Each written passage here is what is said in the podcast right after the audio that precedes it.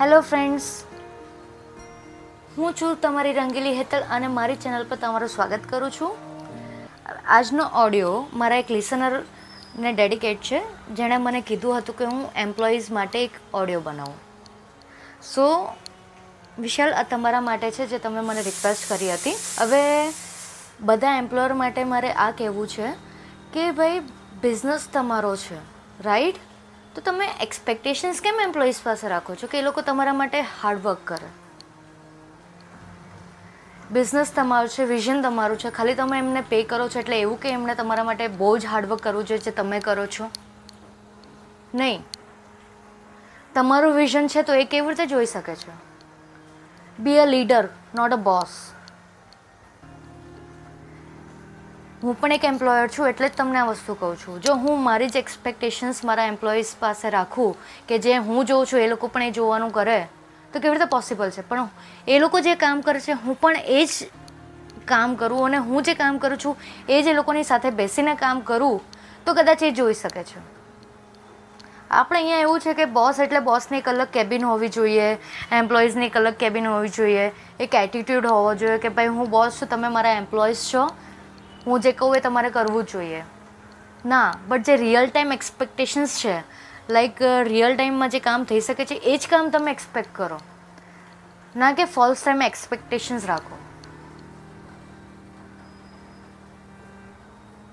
જે ટાઈમને જેટલો ટાઈમ લાગવાનો છે, એટલો લાગવાનો જ છે.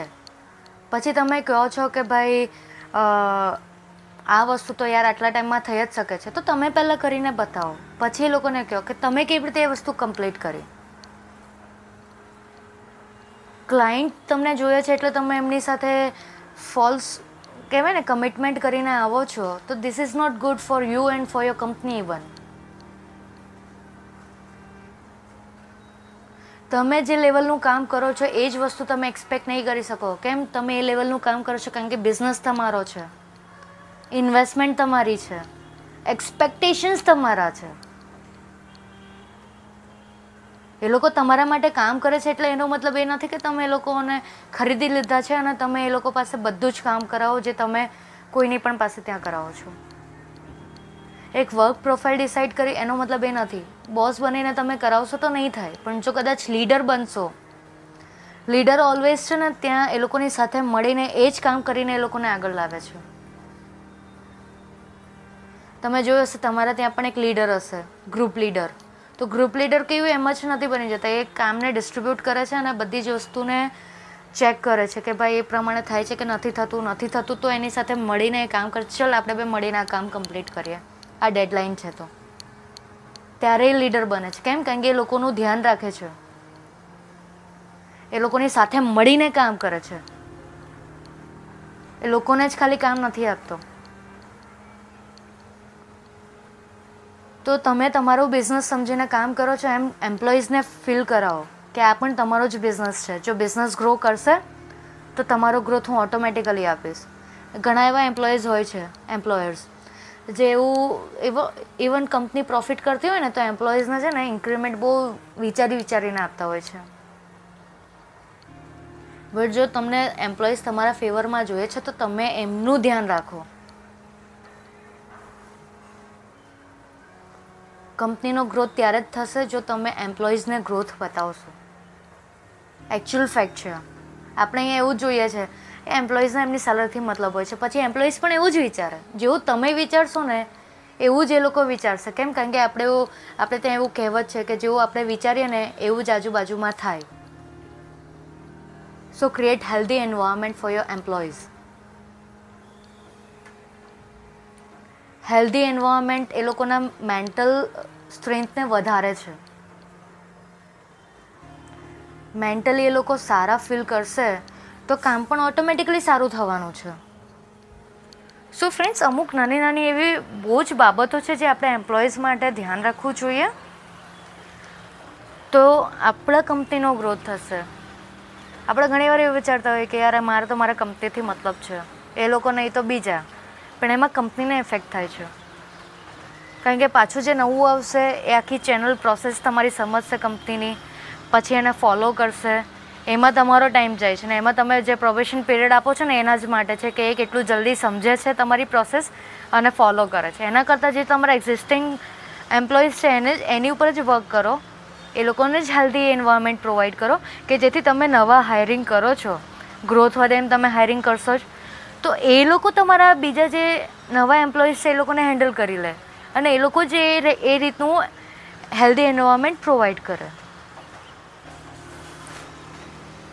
એમ જ આજે જે પણ બિઝનેસમેન બની ગયા છે, એમ જ નથી બની ગયા. એ લોકો પહેલાં લીડર બન્યા છે પોતાની જ કંપનીમાં ને એ જે એમ્પ્લોઈઝ છે, એ લોકોએ એને બોસ બનાવ્યા છે. ને આજે જ કહેવાય છે કે ભાઈ every businessman was a leader first in their career so એ જ રીતનું છે કે તમે એ રીતની મેન્ટાલિટી ફોલો કરો કે તમે એમ્પ્લોઈઝને શું આપો છો, તો એમ્પ્લોઈઝ તમને આપશે એના કમ્પેરમાં બસ તમારે લેવાની જ ઈચ્છા હોય ને લેવાની જ દાનત હોય તો પછી એ રીતનું જ તમને મળે યાર. કે સામે એમ્પ્લોઈઝ પણ એવા જ હોય કે મને મળતું નથી તો હું શું કામ કરું? સો આ કોમ્પિટિટિવ વર્લ્ડમાં તમે એ લોકોને આપો. ને પહેલાં તો પોતાની જે ફોલ્સ એક્સપેક્ટેશન્સ છે ને એને નીચે લાવી દો. કોઈ પણ ધંધો છે એને આઠથી આઠ મહિનાથી વર્ષનો ટાઈમ લાગે જ છે.